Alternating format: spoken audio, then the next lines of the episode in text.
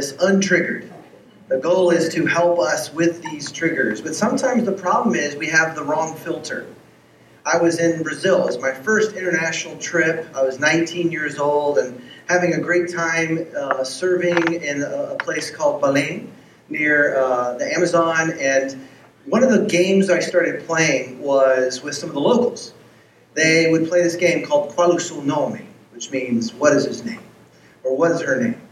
And I would guess we didn't have a lot of communication otherwise, but they would point at somebody, and I'd already met them, and so I'd guess. They'd say, Qual é seu nome? And I'd say, Ana Cristina. And they'd say, Si. And then they'd point at the next person in the row, and they would say, Qual é seu nome? And I would say, mm, Paula. And they'd say, Si. I was two for two. I was getting them all right. And then they pointed at the next woman, and they said, Qual é seu nome? And I said, Della.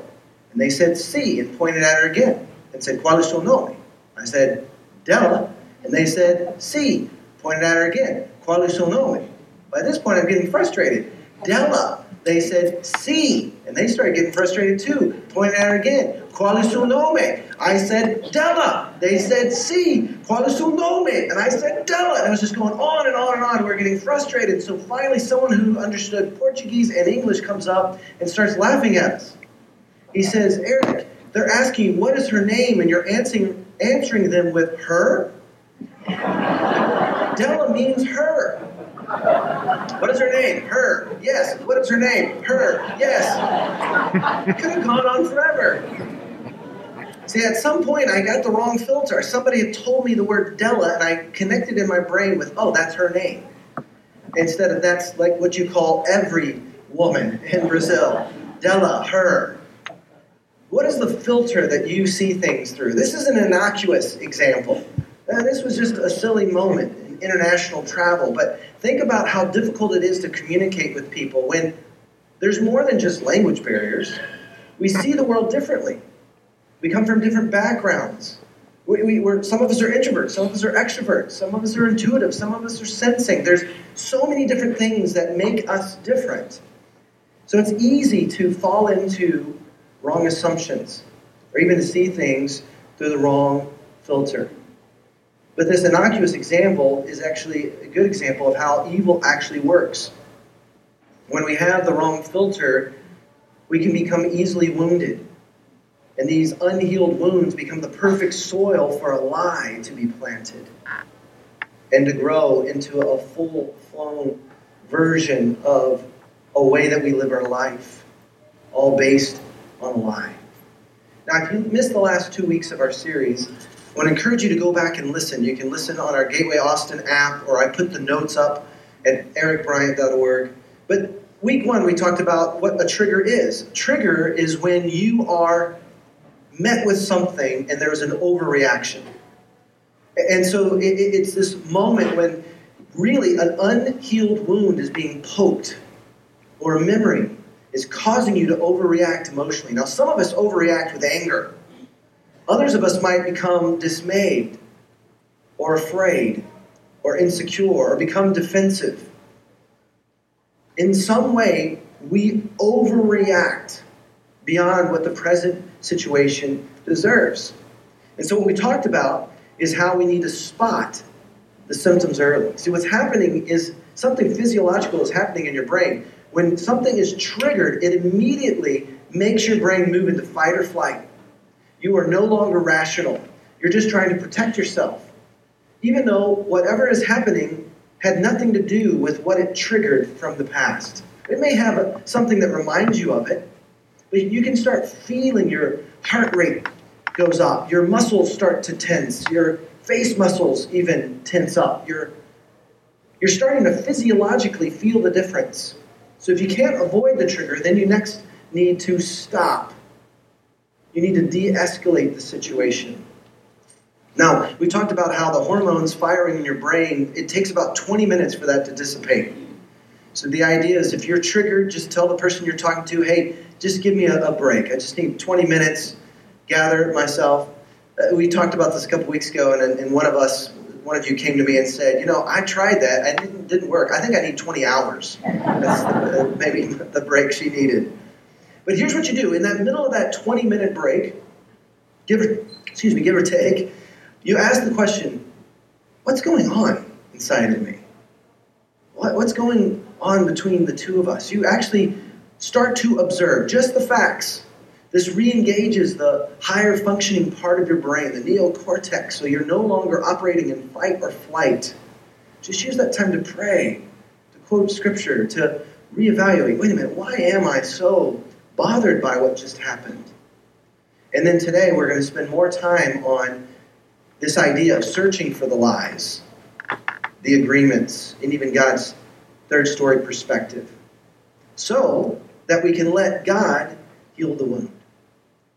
Because triggers are sure signs there's something unhealed that God wants to heal in you. We need to let God heal the wound. But Jesus warned us. He said that there's a thief, there is darkness, there is evil that lurks and is trying to harm us, to steal, kill, and destroy us.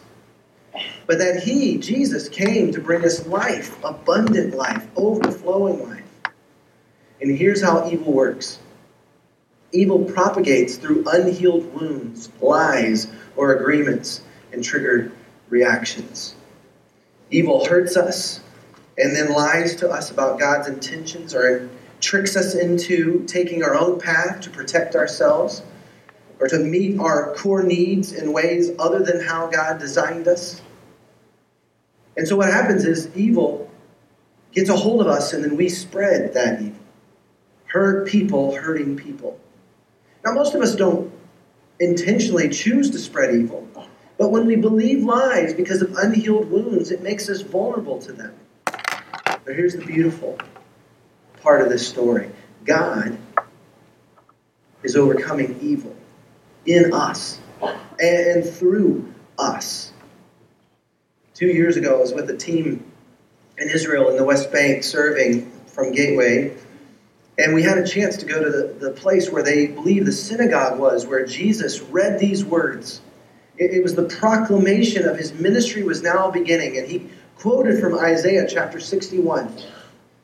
Listen to how he describes his ministry that began that day and continues even now he read from Isaiah The Spirit of the sovereign Lord is on me, because the Lord has anointed me to proclaim good news to the poor. He has sent me to bind up the brokenhearted, to proclaim freedom for the captives, and release from darkness for the prisoners, to proclaim the year of the Lord's favor. Now it's interesting because he ends the sentence halfway. He, doesn't finish the part where it talks about the day of the vengeance of God.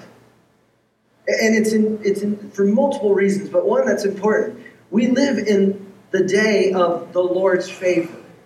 But one day, after all who will say yes to following Jesus have said yes, there will be justice that comes. And some of us struggle to believe in God because of this idea of God's justice or wrath or or judgment. These are words, when we read them in the scripture, it, it throws us off. But then there's others of us that struggle to believe in God because He doesn't seem to bring justice quick enough.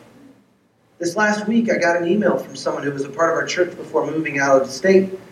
She emailed me saying, Could you point me to some verses on God hurting in the midst of our pain? How God hates sin and is just. It's just so hard for me to believe sometimes with all that happens in our world. I live in a box, you know. People are suffering far more. So I sent her uh, uh, several verses that I mentioned during our series we did uh, last year called Get a New God. And an article I wrote called God's Love and Justice.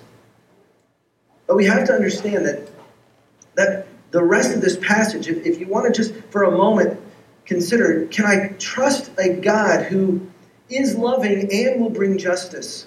You have to understand why he brings justice. The rest of that verse tells us the day of justice of God comes to comfort all who mourn and provide for those who grieve, to bestow on them a crown of beauty instead of ashes, the oil of joy instead of mourning, and a garment of praise instead of a spirit of despair.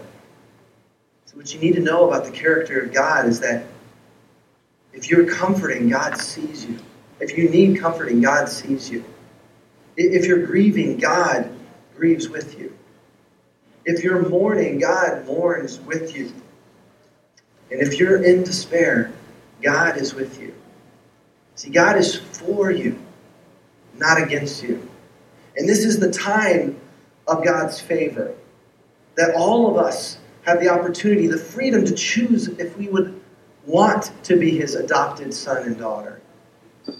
See, God came to deliver every willing person from this cycle of evil that we get swept into. Hurt people, hurting people. And so Jesus proclaims his ministry is he's going to bind up the brokenhearted. He's going to set the captives free. He promises us that we can find freedom. We find that freedom when we are no longer held hostage by the past, falling into the same patterns of evil and destruction that we seem to find ourselves. In the season of the Lord's favor, Jesus promises to set us free. And how does he do that? Well, we have to allow God back into that painful emotional memory so that he can heal it. Now, if you've had severe trauma, I want to make sure you understand the importance of having a counselor, of having community in the midst of allowing God to bring healing, to work this through with someone who's an expert. But it's incredibly important that you understand that you can find healing. You don't have to remain stuck. And one of the next steps for many of us in this room, I would highly encourage you to take up Jamie on this offer to to come to one of these informational sessions about the 12 steps. You don't want to miss this. We only do this about once a year, and they always fill up. But it is transformational. This step study was something that God really used in my life. Now, have you ever heard somebody say that they needed to work through the steps, and you didn't necessarily know what that means? I've come to understand that the steps, working the steps, is really just exercising spiritual disciplines that you see in the scriptures. But I thought I'd kind of walk you through to help summarize some of this. Really, steps one through three are about making peace with God. We admit that we're powerless and we need God. So we surrender whatever we're facing, whatever we're triggered by, we surrender that to Him. Now, steps four through seven is about making peace with ourselves. This is when you've heard people talk about making this moral inventory. It's a searching and fearless moral inventory. And then we admit to God and to ourselves and to another person the exact nature of our wrongs. Now, I have to tell you, this is where a lot of us who start working the steps struggle. We get tripped up because it's daunting. In fact, I went through the 12 steps twice before it really seemed to help me. And so it was easy to think, well, I tried it, it didn't work. But in reality, it was I hadn't actually really worked the steps my inventory was not fearless. It was fearful. Right? I didn't write things down. And so this time, the third time through, third time through doing this step study, I, I, I decided I'm just going to do it. I'm going to write everything down. Now, I knew that the person I was meeting with, my sponsor, would keep things confidential. I wasn't worried about that. What I was worried about is that they would look at me differently, that they would see me differently than they did now, that it would affect even my friendship with my sponsor. But I have to tell you, I went into that with, with a bit of fear and a little bit of shame, and at the end, I'm telling you, I felt lighter. Like I literally wanted to go weigh myself. I felt like I was lighter. It was such a remarkable experience. And as someone who's actually been on the other side as a sponsor helping someone else, I can tell you I've seen people's countenance change. There's more light and life in their eyes. They look differently after this time of being honest, this time of confession. So, step four through seven are about making peace with ourselves. And after we share this moral inventory, then we humbly ask God to remove these defects of character and to remove our shortcomings. And then steps eight and nine, which is where I want to spend more of our time today, is, is about making peace with others. This is where you've heard this idea of making amends. Just to finish it out, steps 10 through 12 is about living with peace on an ongoing basis, which we'll talk about more next week. But, but this idea of having peace with others. See, I think for some of us, we don't realize that we are triggered because we have a lot of unforgiveness, a lot of bitterness, a lot of pain from the past. Now, when we first moved here, my, my wife and I, if you don't know our story, we grew up in Texas, and then we moved to Seattle and lived there for four years. Then we were in Los Angeles for 14 or 13 years. So we spent 17 years on the West Coast. And it was a, a, big deal for us to move back to Texas. Now we moved to Austin. It's not like the rest of Texas. So, but it was still a big thing for us. Now everyone in our extended family lives in Texas, except for these two cousins of mine who live out in California. You know, the crazy cousins. Which I realize now I must have been one of those crazy cousins because I was there for so long. But I have to tell you, when we moved here, as clear as it was, as excited as it was, it was really hard when we got here, uh, we drove here. We had we were wearing flip flops and shorts. It was December 31st, and it started to snow in Dallas. And I remember my son like, "Oh, this is great, snow. We're gonna. This is gonna be, you know." I'm like, "Son, this doesn't really happen in Austin. It doesn't snow in Austin." Six weeks later, after what was the coldest month in the history of Austin, with more days under 10, they got a snow day. And I thought, what have we done? This is this is not what I expected. And then that summer, 2011, was the hottest summer on record. We had more days over 100. I don't know if you, some of you were here and remember that. I, I barely survived that year. And, and, not only that, things weren't necessarily going well at home or, or even in ministry.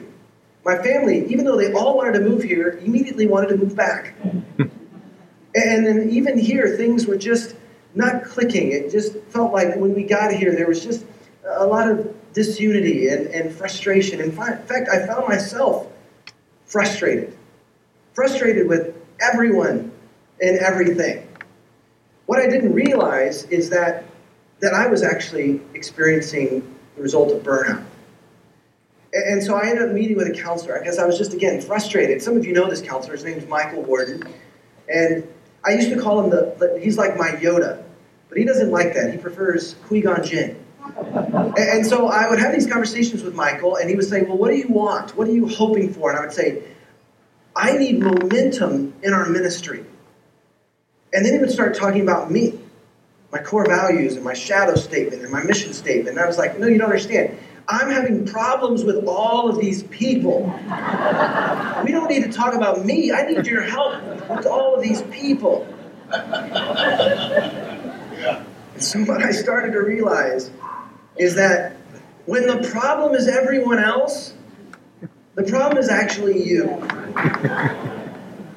and so I, was, I remembered back to one of my best friends growing up. He would say, you know, everywhere you go, there you are. You can switch cities, you can switch jobs, you can even switch relationships, but the problem is actually you are everywhere you go. And so, in that process, I began to realize I was blaming others for my circumstances and not taking personal responsibility. And, even started realizing, you know, at the time I was in my 30s and, and thinking, you know, as I would explain away some of my bad habits, losing my temper or, or being easily frustrated, and blame it on how I was raised, there was a moment where I started to realize I've lived away from my parents longer than I lived with them. How long am I going to keep blaming them for how I lose it? Now, certainly, I realize in this room, some of us have gone through some really traumatic things from our parents. And certainly, there are genetic predispositions, there are generational struggles that are passed on. But many of us have had great parents and we use them as an excuse for our bad behavior. It's part of the agreements we made. I remember saying to my family, hey, I'm sorry I lose my temper, but that's how Bryants are. I was excusing my bad behavior because of all of my ancestors. But is that how Bryants have to be? You know, these agreements, these, there's sometimes there's these moments in our life where we don't even realize we believed a lie and we've held on to that lie part of the process of healing for me was when Neil Anderson came to town. He's written several books, The Bondage Breaker, Victory Over the Darkness, and at this point, when he came to visit us, he was an older man and he's basically retired, but semi retired because he still came to see us. And it was interesting. He came to see us. I think we were the only other speaking gig that he did that entire uh, season. And he said he came because there, there wasn't another church that he'd worked with quite like us. You see, normally he's invited to come help churches who aren't reaching anyone and hadn't for years. But at the time, he was coming to see us, and we were really good at reaching people, but there was still this just this disunity and just this dysfunction. And so he came and he listened and he shared some amazing things, some of which I'll share with you in a moment. But one time in particular, it, it really struck me. Because what he started to realize is a lot of us as pastors were not going to the service. And you know, we were busy, we were doing tasks, we were trying to take care of this or that. And I remember this sweet, gentle, elderly man looking at us and pointing a finger saying, Shame on you. If you're a pastor of this church and you're not in a service, then shame on you. And I remember thinking, yeah, you give it to him. Well said, Neil Anderson. That's what I've been thinking this entire time. And then later, as I was reflecting on kind of my next steps, I was reminded gently by the Lord how I'm not usually in the room during the music because I'm working on the message. I'm not in the service. And I suddenly realized that that finger he so lovingly pointed at us was pointing right at me. Now, that next Sunday, I decided, you know what? I'm just going to be in the room. Now, I have to tell you that, that at the time, singing was not like a, a love language that I expressed to God. I, I, I like that other people liked it, but at the time, it did, didn't really resonate with me. And, and so, I have to tell you, I was completely flabbergasted, surprised when I stood in the room that day and I felt God's presence in the midst of the music.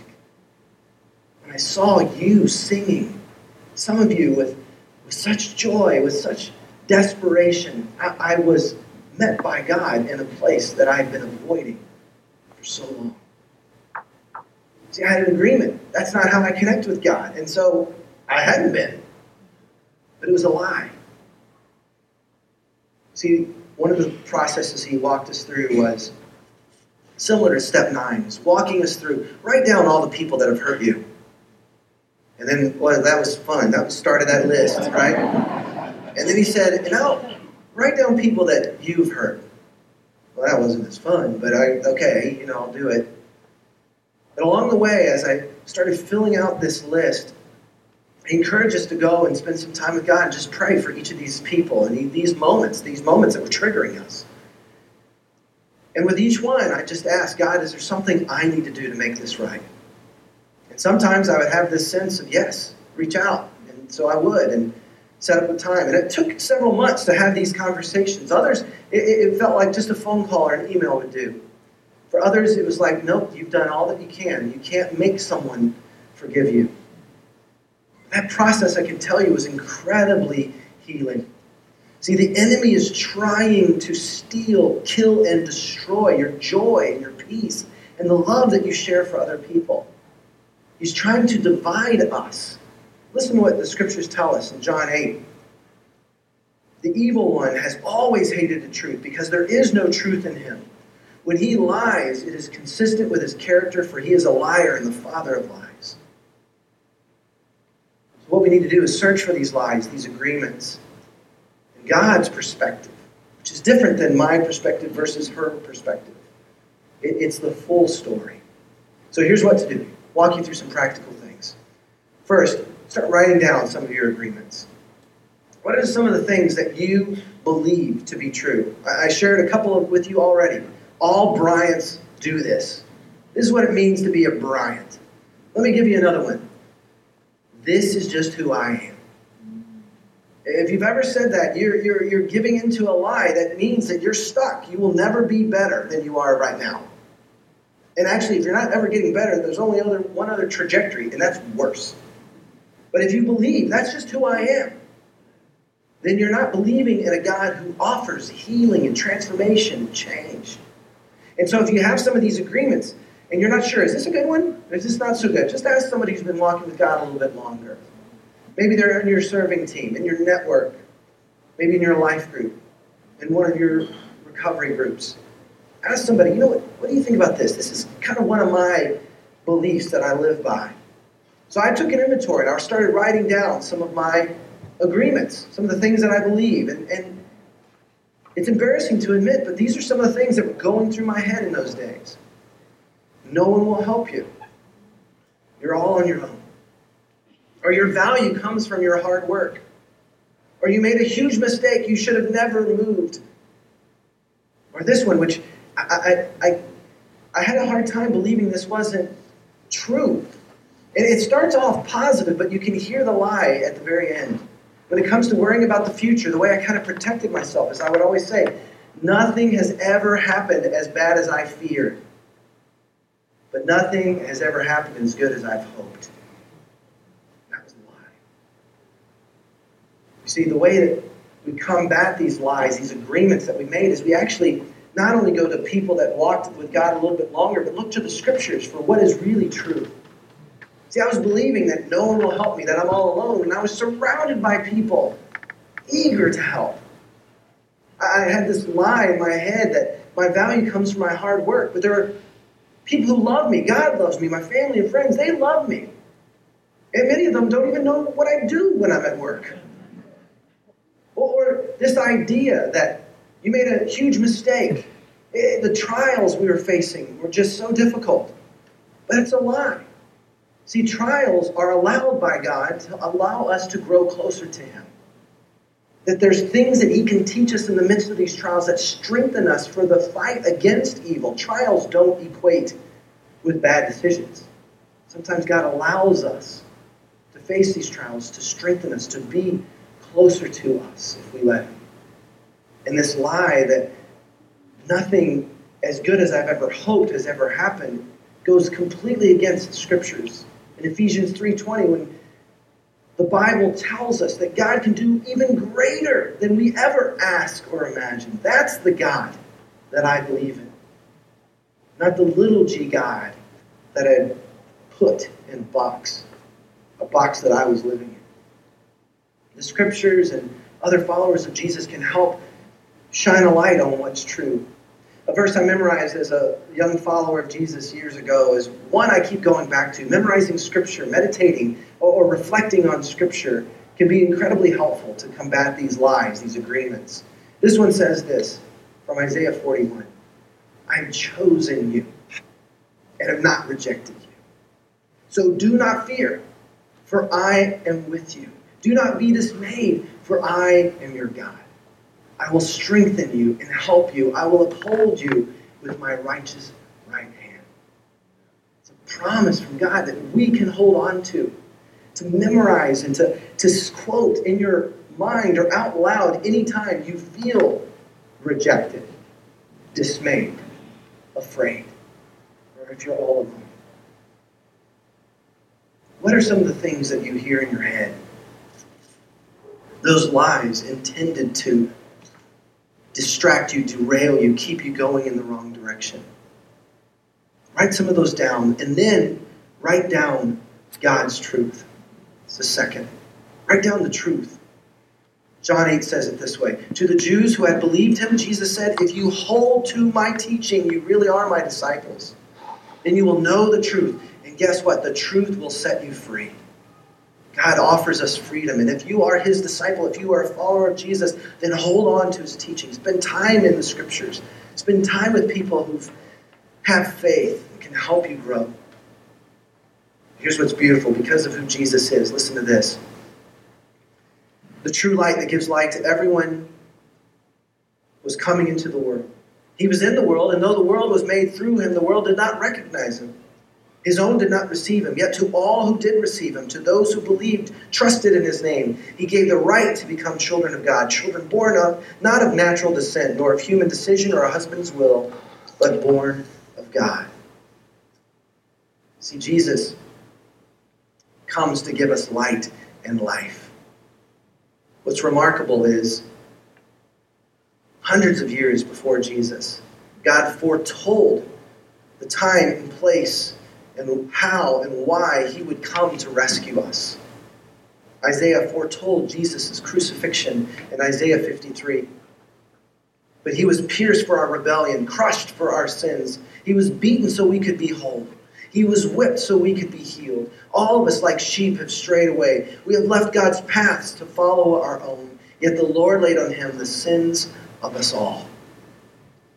What is God going to do about the evil all around us? Well, He came and took that evil upon Himself. And His name is Jesus. He willingly gave His life, sinless, teaching with authority, able to do the miraculous, and willingly dying on the cross for you and me.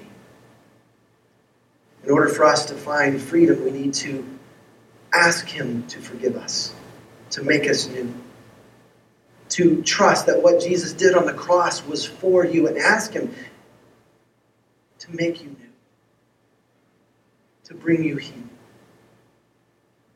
God grieves with the evils done to us, but also the evil that we've done. But the beautiful things God offers us forgiveness, a forgiveness that bubbles over that we might forgive ourselves and then we learn to forgive others that have hurt us. Today we celebrate baptism.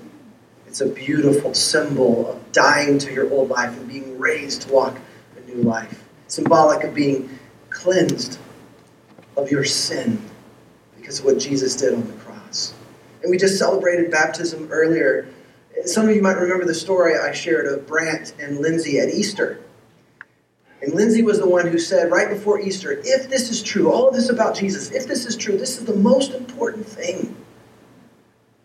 She's discovered that is the most important thing. And she got baptized just a little bit ago. Isn't that beautiful? But there are others of you in this room that maybe today is the day you need to acknowledge you have already said yes to Jesus, or maybe now is when you're saying yes to Jesus. But getting baptized is declaring to the world what's already happened in your heart. And so we didn't drain the pool. It's still there, ready, in case any of you would like to take the plunge. And we have towels that you can take home as a complimentary gift if you get baptized in the clothes that you came in on. I've had people ask me in the past, well, you know, I was already baptized as a kid. You know, my parents, it was really important to them, and so I did that for them. Or it happened as I was an infant. I don't remember it. Well, in many ways, being baptized now as a follower of Jesus is a fulfillment of their hope for you. It's not negating what they did, it's actually acknowledging, I am a follower of Jesus, just as you hoped one day I would be. And so the band is going to play a song, and during that song, I want you to consider what does God want to heal from you? What are some of the agreements that you need to hand to Him?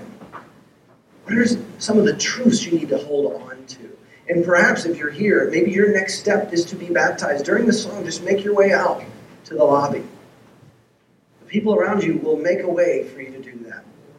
But during the song, don't miss the opportunity to hear and reflect on what God has for you. you.